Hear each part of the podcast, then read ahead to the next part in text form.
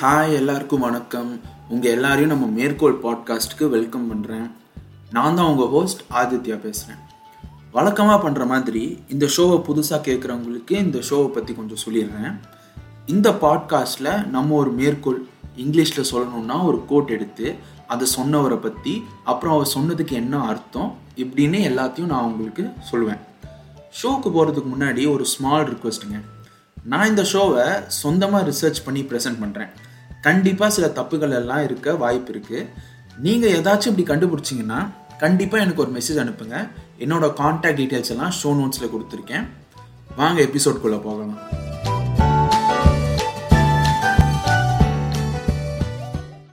இன்னைக்கு நம்ம பார்க்க போகிற மேற்கோள் சொன்னது வந்து ஆக்சுவலாக மாஸ்டர்னு ஒரு படத்தில் வர டைலாக் தான். தளபதி நடித்த டூ தௌசண்ட் டுவெண்ட்டி ஒனில் ரிலீஸ் ஆன இந்த மாஸ்டர் படத்தில் தான் இந்த டைலாக் வரும். நம்ம ஜென்ரலாக ஒரு மேற்கோள் சொன்னவரை பற்றி பார்ப்போம். இப்போ நம்ம இந்த டைலாகை எழுதினவர்களை பற்றி இப்போ கொஞ்சம் பார்க்கலாம்.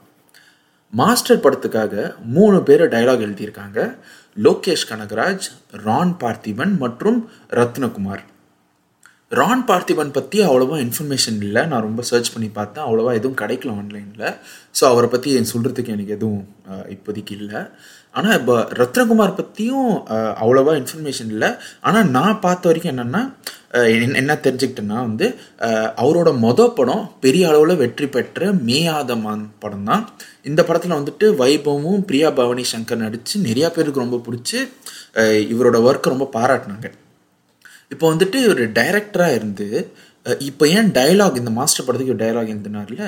ஏன் டைலாக் எழுதிறீங்க அப்படின்னுட்டு கேட்டதுக்கு அவர் வந்து லோகேஷனோட ஃப்ரெண்டு அதுக்காக தான் நான் அவர் கூட இதில் வேலை செய்யணும்னு நான் சொன்னார். வேலை செய் வேலை செய்கிறதுக்கு ஆசைப்பட்றேன் அப்படின்னுட்டு சொல்லியிருக்காரு. இவங்க ரெண்டு பேர் பற்றி அதிகமாக ஆன்லைன் இல்லாதனால நிறையா சொல்ல முடியல. ஸோ நம்ம வந்துட்டு மூணாவதாக இருக்கிற ஆள் லோகேஷ் கனகராஜை பற்றி இப்போ நம்ம பேசலாம். லோகேஷ் கனகராஜ் வந்து கோயம்புத்தூரில் தான் பிறந்தார். அவர் P S G college of arts and சயின்ஸில் ஃபேஷன் டெக்னாலஜி முடித்தார் படித்து முடிச்சுட்டு அவர் வந்து ஒரு பேங்க்கில் வேலை பார்க்க ஸ்டார்ட் பண்ணார். இந்த பேங்க்கில் தான் அவரோட படம் கரியரும் ஸ்டார்ட் ஆக போகுதுன்ட்டு அவரே எக்ஸ்பெக்ட் பண்ணியிருக்க மாட்டார். இவர் இந்த பேங்க்கில் வேலை பார்த்துட்டு இருக்கும்போது இவருக்கு படங்களில் பொறுமை ஸ்லோவாக கொஞ்சம் கொஞ்சமாக இன்ட்ரெஸ்ட்டை ஸ்டார்ட் ஆக ஆரம்பிச்சிது. மார்னிங் ஃபுல்லாக வந்துட்டு இவர் ஆஃபீஸ் போயிட்டு வேலைலாம் முடிச்சுட்டு ஈவினிங் இவர் வீட்டுக்கு வந்ததுக்கப்புறமா வந்துட்டு படங்களை மட்டும்தான் பார்ப்பார் இவர். கொஞ்சம் கொஞ்சமாக இன்ட்ரெஸ்ட் ஸ்டார்ட் ஆச்சுல ஏ எந்தெந்த படம் நல்லா இருக்குன்னுட்டு தேடி கண்டுபிடிச்சி அந்த சிடி அந்த கேசட் ரெக்கார்டெல்லாம் வாங்கி இவர் ப்ராப்பராக பார்ப்பார் அந்த படத்தை. இவர் வந்துட்டு கமலோட படம் வந்தால் மட்டும் இவர் அதை ரெண்டு மூணு தடவை திருப்பி திருப்பி பார்ப்பாராம். ஏன்னா அவரோட நடிப்பும் அவர் அந்த ஸ்க்ரீன் ப்ரெசன்ஸும் வந்துட்டு ரொம்ப பிடிச்சிருந்தது லோகேஷ்க்கு. எல்லா கம்பெனிலையும் இப்போ நெக்ஸ்ட் என்ன ஆகுதுன்னா எல்லா கம்பெனிலையும் இந்த கல்ச்சுரல்ஸ்னு சில வைப்பாங்க இல்லைங்க ஆறு மாதத்துக்கு ஒரு தடவை இல்லை வருஷத்துக்கு ஒரு தடவை இந்த டீம் பாண்டிங் அந்த மாதிரிலாம் எக்ஸசைஸ் அந்த மாதிரிலாம் இருக்கும்போது இந்த கல்ச்சுரல்ஸும் ஈவெண்ட்ஸும் சிலது நடக்கும். அதே மாதிரி இவரோட பேங்க்லேயும் வச்சாங்க. அந்த கல்ச்சுரல்ஸில் ஒரு ஈவெண்ட் வந்து ஷார்ட் ஃபிலிம்காக இருந்துச்சு. இவர் படங்களில் ஆர்வம் இருந்தனால நம்ம ஏன் ஷார்ட் ஃபிலிம் எடுக்கக்கூடாது? நான் நானும் கொஞ்சம் டைரக்ஷன் எதாவது ட்ரை பண்ணலாமே அப்படின்னு நினச்சி இவரே ஒரு கதை எழுதி அந்த படத்தை டைரக்ட் பண்ணி இவர் அந்த ஷார்ட் ஃபிலிமை சப்மிட் பண்ணார். அந்த ஷார்ட் ஃபிலிமோட பேர் தான் களம். இந்த ஃபிலிம் வேறு லெவலாக இருந்துச்சு. அந்த காம்படிஷன் மட்டும் இல்லாமல் அந்த காம்படிஷன் ஜெயிச்சது. அது மட்டும் இல்லாமல் நிறையா ஃபிலிம் ஃபெஸ்டிவல்லாம் அவார்ட் வின் பண்ணிச்சு. இந்த படத்துக்காக இவர் பெஸ்ட் டைரக்டர் அவார்டு கூட இவர் ஜெயிச்சார். இந்த படத்தை பற்றி எல்லாரும் பேசிட்டு இருந்தாங்க. வா செம்மையாக இருக்குது அப்படின்ட்டு எல்லாரும் பாராட்டிட்டு இருந்தாங்க. அந்த டைமில் வந்துட்டு நம்ம பேட்ட டைரக்டர் கார்த்திக் சுப்பராஜும் இந்த படத்தை பார்த்து ரொம்ப இம்ப்ரெஸ் ஆயிட்டார். அவர் அந்த டைமில் வந்துட்டு அவியல் அப்படின்ட்டு ஒரு ஆந்தாலஜி ஃபிலிமை ப்ரொடியூஸ் பண்ணிட்டு இருந்தார். ஆந்தாலஜி ஃபிலிம்னா ஒரு நாலஞ்சு ஷார்ட் ஃபிலிமை சேர்த்து போட்டு ஒரு ஃபீச்சர் ஃபிலிமாக இவங்க ஒன் பை ஒன்னாக அந்த ஷார்ட் ஃபிலிமை காட்டுவாங்க. அதுதான் ஒரு ஆந்தாலஜி உங்களுக்கு எக்ஸாம்பிள் வேணும்னா இப்போ இந்த புத்தம் புது காலை இருக்கு இல்லைங்க அதுவும் அதுவும் ஒரு ஆந்தாலஜி இந்த ப்ரைமில் ரிலீஸ் ஆச்சுல முன்னாடி அதுவும் ஒரு ஆந்தாலஜி தான். ஸோ இந்த அவியல் ஆந்தாலஜியில் வந்துட்டு இந்த களம் நம்ம லோகேஷ் எடுத்த களம் வந்துட்டு அந்த ஒன் ஆஃப் த ஃபோர் ஃபிலிம்ஸை ஆட் பண்ணணும் அப்படின்னு சொல்லிட்டு கார்த்திக் சுப்ராஜ் வந்துட்டு ஐடியா வந்து லோகேஷை கேட்டு ரெண்டு பேர் ஒத்துக்கிட்டாங்க. இந்த ஆந்தாலஜி ரிலீஸ் ஆனதுக்கப்புறமா இந்த இந்த படத்து மூலமாக நிறையா பேருக்கு இவரோட ஒர்க் ரீச் ஆச்சு. அப்புறம் நிறையா பேர் இவர் ஒர்க்கு ரொம்ப இம்ப்ரெஸ் ஆயிட்டாங்க. அப்புறம் வந்துட்டு இவருக்கு மாநகரம் அப்படின்னு ஒரு படத்தில் டெபியூ டைரக்டராக ஆகிறதுக்கு ஒரு சான்ஸ் கிடைச்சிது. இவர் அந்த சான்ஸை வேறு லெவலாக பயன்படுத்தி அந்த படம் உண்மையிலேயே எனக்கு எனக்கு ஒரு ஒன் ஆஃப் த ரொம்ப பிடிச்ச படம் அப்படின்னு நான் கேட்டால் நான் மாநகரம் சொல்லுவேன் நான். அந்த அளவுக்கு இவர் டைரக்ட் பண்ணதாகட்டும் அவங்கள நடிக்க வச்சதாகட்டும் அந்த ஸ்க்ரீனில் வந்துட்டு எக்கச்சக்க கதைங்க அங்கங்கே என்னென்னமோ நடக்குங்க கதையில். ஆனால் அது எல்லாமே வந்துட்டு ஸ்ட்ரீம் லைனாக வந்துட்டு காமிச்சு காமிச்சது வந்து லோகேஷ் ஒரு பெரிய டேலண்ட்டு அந்த அங்கங்கே நடக்கிற விஷயங்கள் வந்துட்டு எதா ஒன்று சரியாக காமிக்காம சரியாக கதையோட சேர்க்காம விட்டார்னா கடைசியில் அந்த படம் உண்மையிலே பார்க்குறதுக்கு அவ்வளோ நல்லா இருந்திருக்காதுன்னு என் ஃபீலிங்கு அது ப்ராப்பராக காமிச்சது லோகேஷோட திறமை தான் டெஃபினட்டாக அப்படின்னு நான் சொல்லுவேன் நான். அப்புறம் வந்துட்டு மாநகரோட சக்ஸஸ்க்கு அப்புறமா வந்துட்டு கார்த்தி வந்துட்டு சூர்யாவோட தம்பி கார்த்தி வந்துட்டு இவர் அப்ரோச் பண்ணி கைதி படத்தை புக் பண்ணார். கைதி படம்க்கு அப்புறமா அவர் கையிலே பிடிக்க முடியல. நெக்ஸ்ட்டு நம்ம தளபதி விஜயோட மாஸ்டர் படம் அப்புறம் அடுத்து கமல்ஹாசன் ஓட வந்துட்டு இப்போ கரண்ட்டாக வந்துட்டு விக்ரம்னு ஒரு படத்தில் ஒர்க் பண்ணிட்டுருக்காரு. இவர் யாருக்குலாம் ஒர்க் பண்ணுறாருன்னா கமல்ஹாசன் அந்த விக்ரம் படத்தில் கமல்ஹாசன் ஃபஹத் ஃபாசில் அப்புறம் விஜய் சேதுபதி. இந்த மூணு நடிப்பில் ஜாம்பவான்களை வச்சுட்டு இவர் என்ன கொடுக்க போகிறான்னு யோசிக்கிறதுக்கு எனக்கே ரொம்ப எக்ஸைட்டிங்காக இருக்குது ஸோ இப்போ வந்துட்டு நெக்ஸ்ட் என்னன்னா லோகேஷ் வந்து அவரோட எல்லா இன்டர்வியூலையும் கார்த்திக் சுப்புராஜுக்கு ரொம்ப கடன் பட்டிருக்கிறதாகவும் இவரோட ஃபிலிம் கரியரில் வந்துட்டு கார்த்திக் சுப்ராஜ் ரொம்ப ஹெல்ப் பண்ணியிருக்கிறதாகவும் நிறையா இன்டர்வியூஸ்லாம் சொல்லியிருக்காரு. ஸோ இப்போ நம்ம வந்துட்டு அவரை பற்றி பார்த்தோம். இப்போ அவர் எழுந்தின மேற்கோளை பற்றி இப்போ நம்ம கொஞ்சம் பார்க்கலாம். இந்த மேற்கோளை நான் வந்துட்டு முதல்ல இங்கிலீஷில் சொல்கிறேன் we are hearing but not listening இதுக்கு தமிழில் இந்த மாதிரி ஒரு லைன்லாம் கரெக்டாக ப்ராப்பராக ட்ரான்ஸ்லேட் பண்ணி சொல்ல முடியாது. ஏன்னா ஹியரிங்க்கும் லிஸ்னிங்க்கும் தமிழில் ஒரே வார்த்தை தான். அது என்ன? கேள். கேள் தான் வந்துட்டு ஹியரிங்க்கும் யூஸ் பண்ணுவோம் லிஸ்னிங்க்கும் யூஸ் பண்ணுவோம். ஸோ இப்போ நம்ம வந்துட்டு முதல்ல ஹியரிங்கும் லிசனிங்க்கும் டிஃப்ரென்ஸ் தெரிஞ்சுக்கலாம். ஹியரிங் வந்து சும்மா கேட்குறதுன்னு சொல்லலாம். ஆனால் லிசனிங் வந்து அதை புரிஞ்சுக்கிறது அப்படின்னு சொல்லலாம். லைக் இன்னும் டெக்னிக்கலாக பேசணும் அப்படின்னா ஹியரிங் வந்து டேட்டா கலெக்ஷன் மாதிரி. நீங்கள் இன்ஃபர்மேஷனை டேட்டா வந்துட்டு அங்கங்கே டேட்டா பாயிண்ட் அப்சர்வ் பண்ணிக்கிட்டே இருக்கிறது வந்துட்டு ஹியரிங்னு சொல்லலாம். ஆனால் லிசனிங் வந்துட்டு டேட்டா ப்ராசஸிங் மாதிரி. அந்த அங்கங்கே உங்களுக்கு கிடைக்கிற டேட்டா இருக்குல்லங்க. இந்த அங்கங்கே உங்கள் நீங்கள் பார்த்து கேட்குற விஷயம் டேட்டா வந்துட்டு ஒழுங்காக ப்ராசஸ் பண்ணி அது ஒரு இன்ஃபர்மேஷனாக மாற்றுறீங்களா அதை வந்து நீங்கள் லிசனிங்குன்னு புரிஞ்சுக்கலாம் நீங்கள் இப்போ நம்ம அம்மா அப்பாலாம் சொல்கிறத வந்துட்டு நம்ம கேட்குறோம். ஆனால் புரிஞ்சுக்கிறது இல்லை. இப்போ நம்ம உதாரணத்துக்கு நம்ம பேரண்ட்ஸ் எல்லாம் சொல்லுவாங்க சரக்கு அடிக்காத லவ் பண்ணாத காலேஜில் கிளாஸ் கட் அடிக்காத இந்த மாதிரி எக்கச்சக்கமாக சொல்லுவாங்க. அவங்க சொன்னது நம்ம கேட்க மட்டும்தான் செய்கிறோம் ஆனால் ஏன் அப்படி சொல்கிறாங்க நம்ம புரிஞ்சுக்கிறது கிடையாது. அதனால தான் அவங்க சொன்னது எதுவுமே நம்ம ஃபாலோ பண்ணுறது இல்லையோ என்னமோ அப்படின்றது கூட ஒரு ரீசனாக கூட இருக்கலாம்.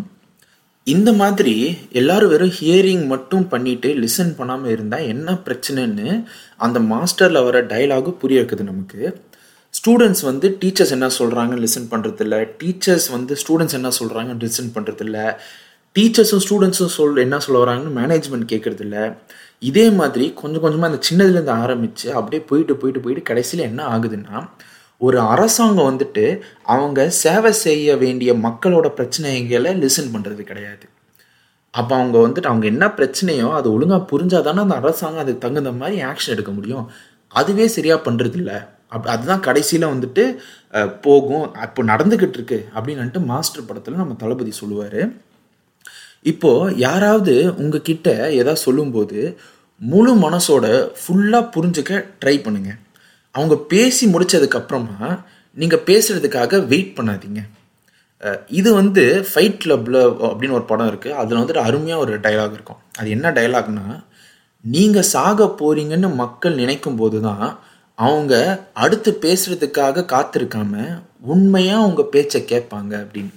இது எவ்வளோ பவர்ஃபுல்லுன்னுட்டு உங்களுக்கு புரியுதான்னு தெரில நம்ம உலகத்தில் வந்துட்டு எல்லாருமே வந்துட்டு அவங்க பேசுகிறதுக்கான டேர்னு இல்லை அவங்க பேசுகிறதுக்கான நேரக்காக தான் அவங்க வாழ்க்கை ஃபுல்லாக வெயிட் பண்ணிட்டுருக்காங்களே வழிய இன்னொருத்தன் எப்போ இந்த உலகத்தை விட்டு போகிறானோ அப்போ தான் அவன் சொல்லுறத முழு மனசோட கொடுத்து கேட்குறாங்க இப்போ நீங்கள் வந்துட்டு எல்லாருமே வந்துட்டு அந்த ஒரு ஆர்வத்தோட கேட்குறீங்கல்ல அதே ஆர்வத்தோட நீங்கள் வந்துட்டு எல்லாத்தோட பேச்சை கேட்டிங்கன்னா உங்களுக்கு அவ்வளோ புரியும் அவ்வளோ இன்ஃபர்மேஷன் அவ்வளோ விஷயத்தில் லைக் உங்களுக்கு அவ்வளோ நாலேஜ் இருக்கும் இன்ஃபர்மேஷன் கிடைக்கும்.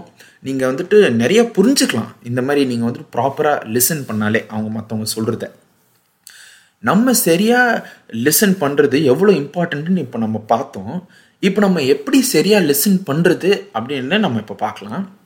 இதுக்கு ஒரு நாலு விஷயங்க. இந்த நாலு விஷயத்தில் வந்துட்டு நீங்கள் ஏதாவது ரெண்டு இல்லை மூணு கூட நீங்கள் முடிஞ்ச அளவுக்கு ட்ரை பண்ணீங்கன்னா நீங்கள் பெட்டர் லிசனராக ஆகிறதுக்கு உங்களுக்கு அதிக வாய்ப்பு இருக்குது முதல்ல வந்து நீங்கள் ஒரு கான்வர்சேஷனில் ஒரு பேச்சுவார்த்தையில் நீங்கள் பேசியே ஆகணும்னே கிடையாதுங்க. அவங்க பேசி முடிச்ச உடனே டக்குன்னு நீங்கள் ஏதாவது பேசணும்னு அவசியமே கிடையாதுங்க.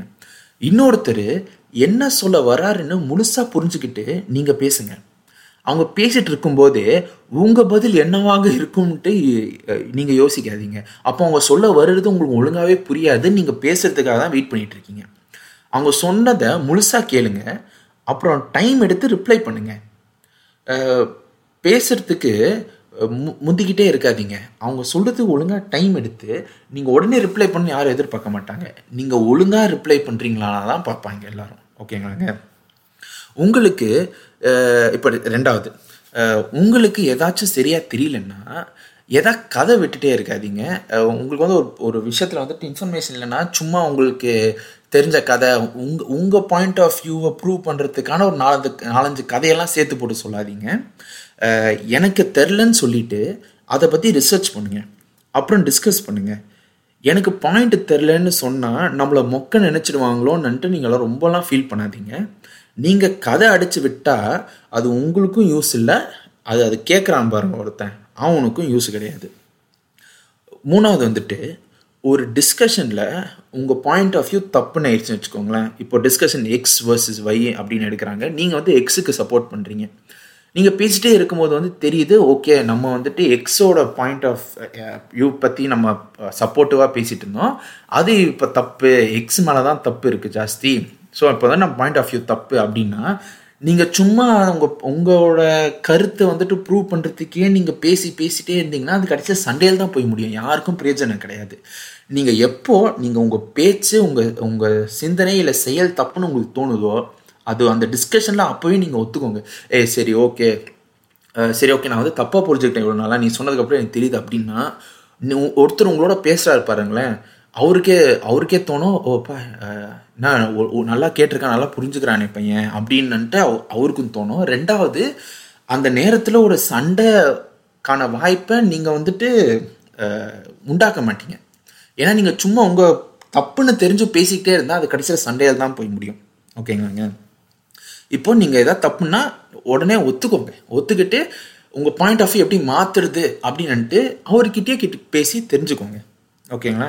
இப்போ நாலாவது கடைசியாக என்னென்னா எப்போவுமே யாராவது ஏதாவது சொல்லும்போது க்யூரியஸாகவே இருங்க அந்த விஷயத்தில். இப்போ தமிழில் க்யூரியஸ்னால் வந்துட்டு ஆர்வம்னு சொல்லுவாங்க. அவங்க சொல்ல வந்த விஷயத்தில் கொஞ்சம் ஆர்வம் காட்டுங்க. அப்புறம் அவங்க பேசுறது கேட்க கேட்க உங்களுக்கு ரொம்ப பிடிச்சிடுச்சுன்னா இன்னும் அதிகமாக ஆர்வம் காட்டி அந் அவங்க சொல்கிற ஒரு விஷயத்த முழுசாக புரிஞ்சுக்கோங்க. ஆர்வம் இருந்தாலே நீங்கள் கரெக்டாக லிசன் பண்ணுறதுக்கு ஒரு முதல் ஸ்டெப்பில் நீங்கள் ஆக்சுவலாகவே ஒழுங்காக ஒரு ப்ராப்பர் லிசனராகவே நீங்கள் மாறிடலாம். நீங்கள் ஆர்வம் இருந்தாலே கொஞ்சோண்டு ஆர்வம் இருந்தாலே.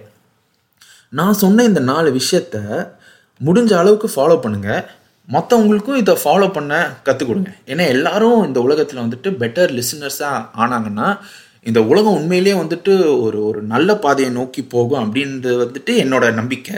ஓகேங்களாங்க? ஸோ இப்போ நம்ம கடைசியாக மனசில் பதியறதுக்கு சொல்கிறேன் we are hearing but not listening நம்ம இந்த எபிசோடோட முடிவுக்கு வந்துட்டோம். நான் சொன்னது ஏதாச்சும் உங்களுக்கு புரியல இல்லை பிடிக்கலன்னா எனக்கு இமெயில் இல்லை மெசேஜ் அனுப்புங்க.